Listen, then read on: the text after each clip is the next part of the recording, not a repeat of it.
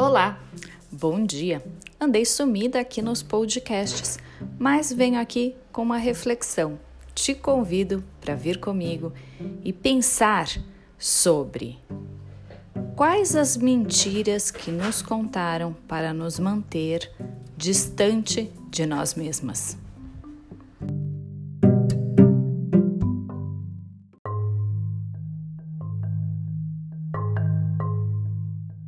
Nos ensinaram que o correto era despertar, tomar um banho, se arrumar, se vestir bem, ir ao trabalho, passar o dia trabalhando. No retorno do trabalho, virmos direto para casa, sentirmos aquela sensação de estarmos exaustas, comer e prosseguir nessa rotina sem fim. E nós contamos essa mentira deslavada para nós mesmas diariamente. Então, no máximo, a gente encaixa na nossa rotina algum tipo de atividade física. Mas se alguém nos convida, vamos meditar, vamos cuidar do seu emocional, você diz sempre: não tenho tempo para isso, não é minha prioridade no momento. No tempo certo, vou cuidar das minhas questões emocionais. Isso cala e você sente como uma verdade?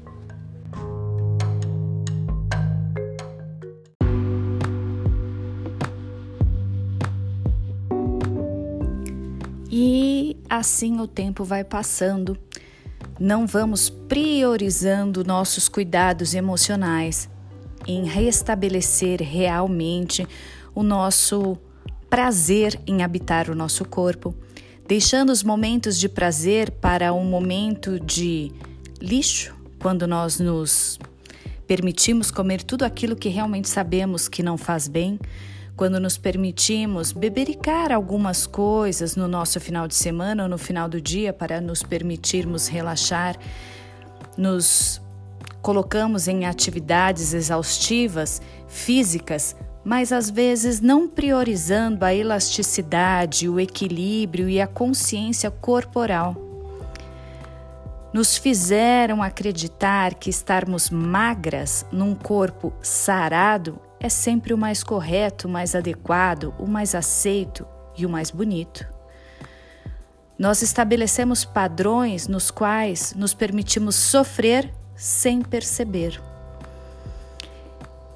No entanto, cuidar do nosso emocional é importante justamente porque no nosso campo emocional que nós estamos mantendo todas as insatisfações, todas as intempéries do dia, nós vamos mantendo todas as coisas insatisfatórias nesse nosso campo emocional, que ao longo do tempo se transfere ou acarreta o nosso corpo físico, e aí é que chegam as doenças. E só sim quando estamos doentes nos permitimos realmente olhar o qual foi a causa.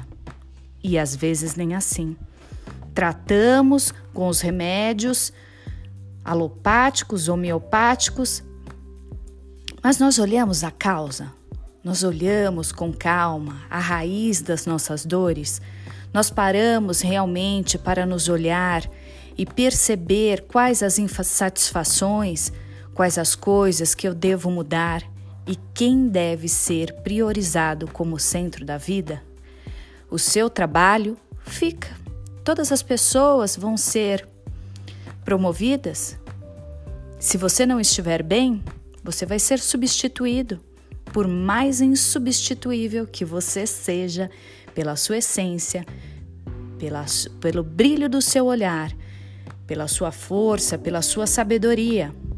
Você vai ser substituído no seu trabalho. Todas as coisas materiais ficam, você não leva nada. A grande sacada é você perceber que os grandes ganhos são os ganhos emocionais e como anda a sua saúde emocional. Você realmente dá atenção para aquilo que você está sentindo, para aquilo que você vem guardando, para aquilo que vem se enraizando mesmo em seu emocional?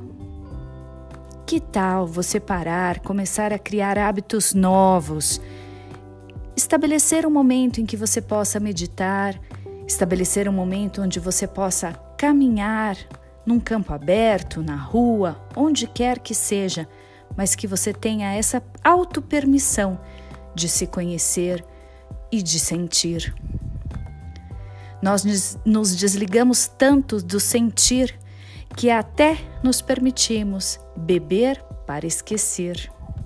Porque sentir dói. Sentir nos provoca reflexões. Sentir nos impulsiona às mudanças. E talvez seja justamente isso que você precise agora: mudar.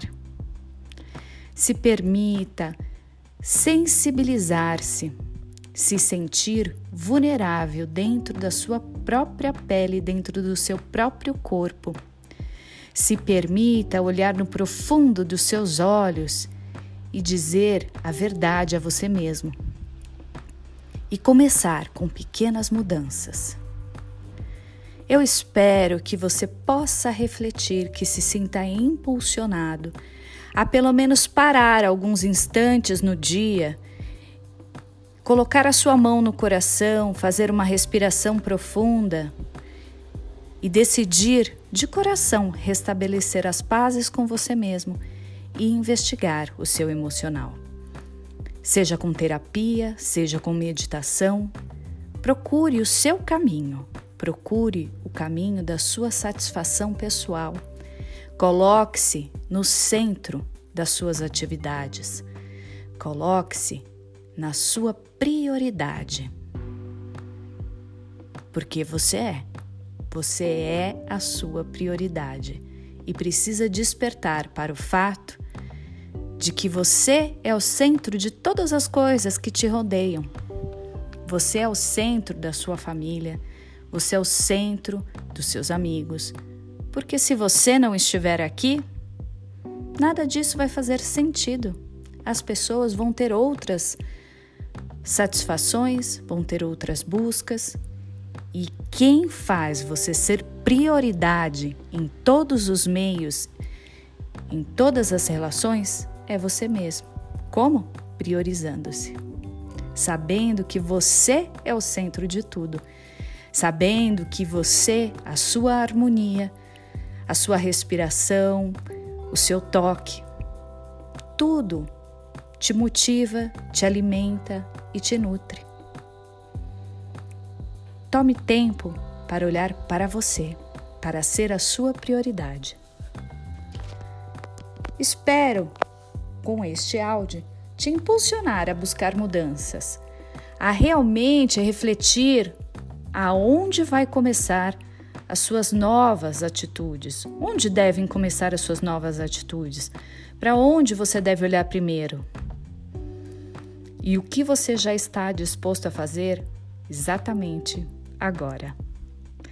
Gratidão! E esse foi mais um podcast do Fluir para o Amor Próprio. Não esqueça de compartilhar este áudio com as pessoas que você acredita que podem se beneficiar com este áudio. E me siga nas redes, arroba Renata Rec, opa, arroba, underline Renata Rec no Instagram, Renata Rec no Facebook, Renata Rec, Fluir para o Amor Próprio no YouTube e até mais!